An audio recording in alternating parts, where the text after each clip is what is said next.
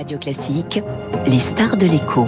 Avec Del Sol Avocat. Del Sol Avocat, 50 ans d'expertise au service de votre stratégie d'entreprise. Les stars de l'écho euh, ce matin avec euh, Jean-Luc Tavernier, directeur général de l'INSEE. Bonjour Jean-Luc Tavernier. Bonjour. Merci d'être l'invité de Radio Classique euh, ce mercredi matin pour commenter la dernière enquête de, de conjoncture de, de l'INSEE auprès des entreprises, des, des chefs d'entreprise qui euh, sont plutôt confiants. En tout cas, c'est ce que c'est ce que rapporte l'enquête. Oui, tout à fait. Euh, chaque mois, nous, nous demandons aux chefs d'entreprise des différents secteurs ce qu'ils pensent de, de l'activité euh, et euh, le climat de confiance des, des, entreprises résiste dans les différents secteurs, ce qui est un peu effectivement étonnant par rapport à l'ambiance habituelle. Absolument, oui. On a l'impression d'être dans une crise permanente et notamment que le, la hausse des prix de l'énergie exerce vraiment une, une tension forte sur les entreprises. Et pourtant, même dans l'industrie, le climat de confiance résiste. Et alors, Jean-Luc Tavernier, comment expliquer ce, ce paradoxe alors?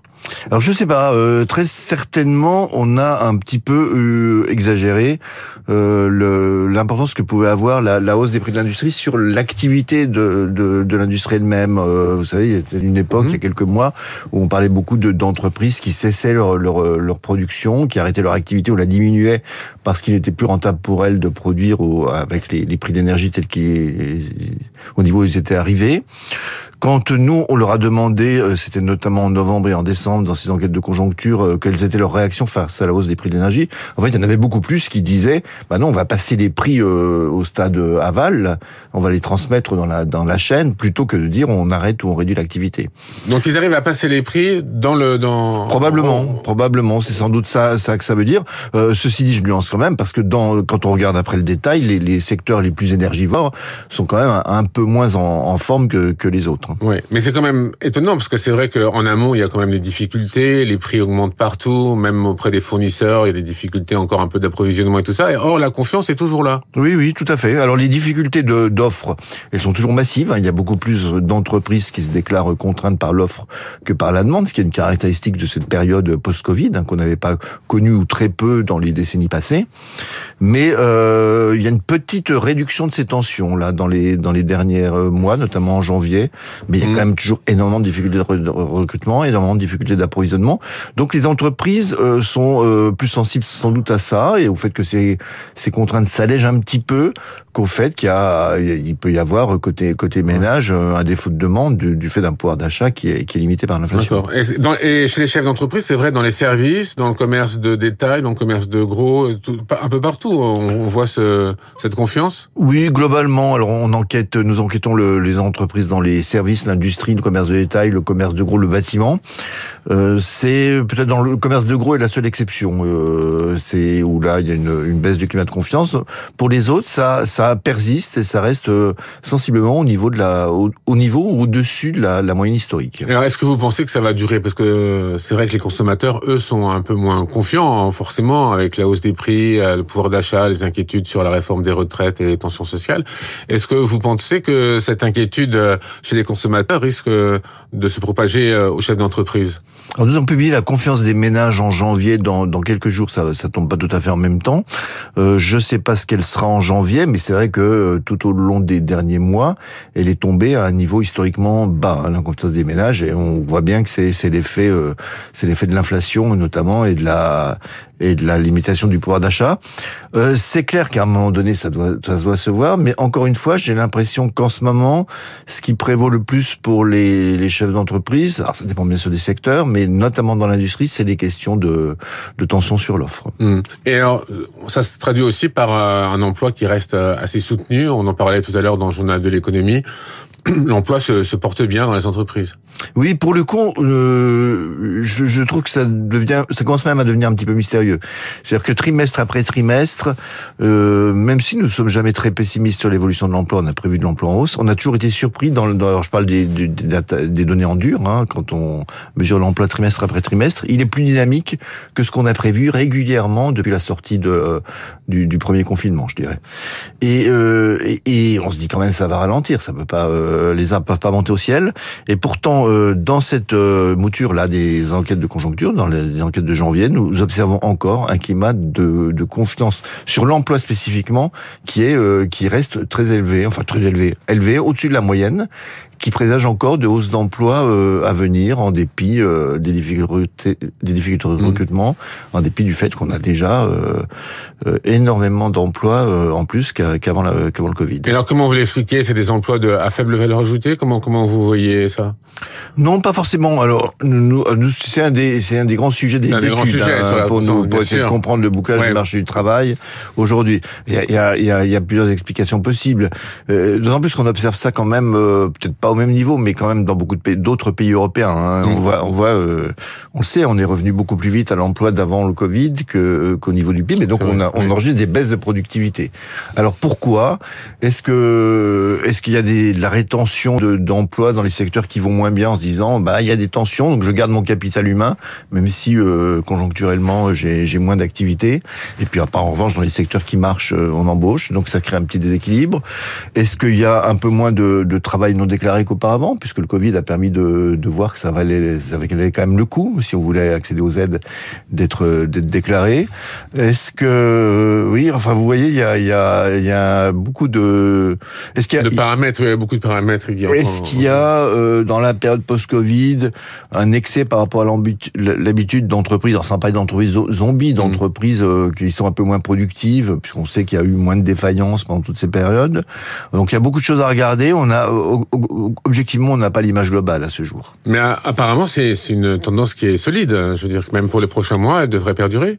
Oui, oui. Alors nous, nous avions prévu que l'emploi continuerait euh, d'augmenter au premier semestre.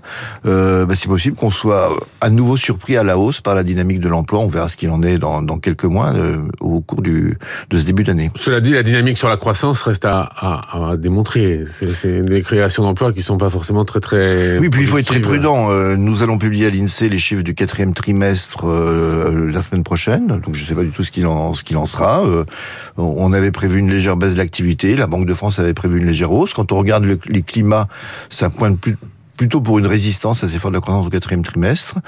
Et, et, et bien sûr, bah, c'est inutile de vous dire que par les temps qui courent, où euh, on est soumis aux aléas euh, de la géopolitique, euh, des prix du marché de l'énergie, des prix du marché des matières premières, il y a encore beaucoup d'incertitudes devant nous au cours de l'année 2023. Ça veut dire qu'on va quand même échapper à la récession alors pour pour pour les trimestres qui arrivent Ah, la récession technique, vous savez, c'est le mot fétiche. Alors moi, je, je, suis pas euh, forcément sensible à, ça. Il y a un continuum euh, dans les chiffres. Donc, mais la récession technique qui est deux trimestres euh, de croissance négative, nous-mêmes nous l'avions pas prévu. On pensait pas qu'il y aurait deux trimestres dans la dernière note de conjoncture telles que les choses sont sont s'esquissent dans ces dans ces enquêtes, effectivement, ça ne pointe pas pour une récession. Quand vous avez un climat de confiance globalement dans les entreprises qui restent au-dessus de la moyenne historique, ça ne pointe pas pour euh, pour une récession euh, dans ces trimestres d'hiver. Donc on restera presque proche d'une croissance nulle alors euh, d'après vous?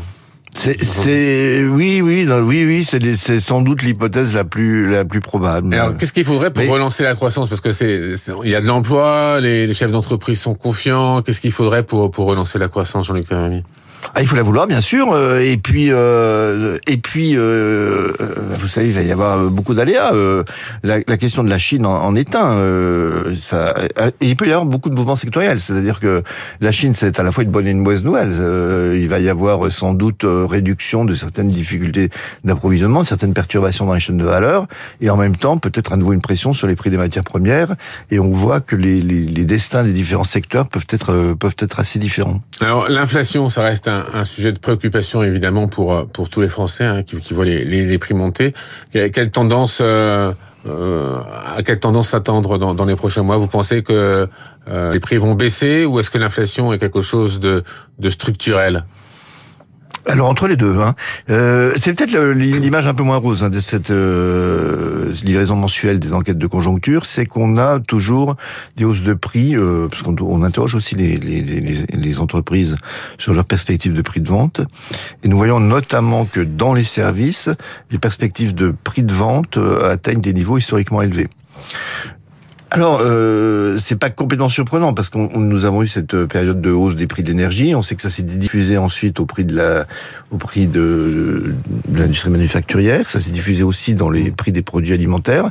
Il est possible aussi que ça se diffuse maintenant dans, dans les prix des services, qui sont impactés par des hausses de prix d'énergie comme tout le monde, qui peuvent être aussi impactés un petit peu par des hausses de, de salaire, même si les hausses de salaire ne sont pas euh, alarmantes du point de vue d'une boucle prix-salaire.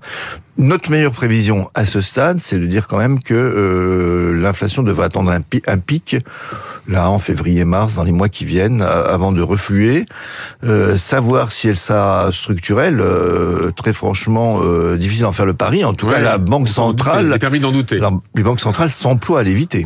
Donc il faut il faut tenir compte de ces paramètres. C'est que si si ça devait devenir structurel, à ne pas douter, les banques centrales n'hésiteraient pas à augmenter les taux. Et, et il faut il faut dans le raisonnement endogénisé, je dirais, pour prendre notre jargon d'économiste, les réactions de politique économique, notamment les réactions de politique monétaire. Et cette inflation, elle serait donc liée à, une, la hausse des prix des salaires, alors, à ce moment-là Il faut voir ça comme ça? Euh, euh, ça, va, ça va être compliqué dans les mois qui viennent. Vous allez avoir d'une part un refus de l'inflation dans les dans les secteurs qui ont été impactés par les hausses de prix des matières premières, parce qu'il y a un certain nombre de prix des matières premières dont les prix se sont renversés, hein.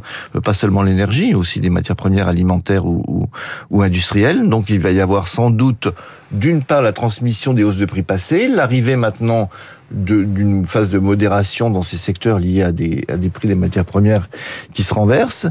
Et la grosse inconnue, je dois reconnaître, c'est, je pense, et c'est ce qui pèse le plus dans l'indice, c'est l'évolution des prix des services, qui est plus en phase avec l'évolution des, des salaires puisque les salaires jouent beaucoup dans les services.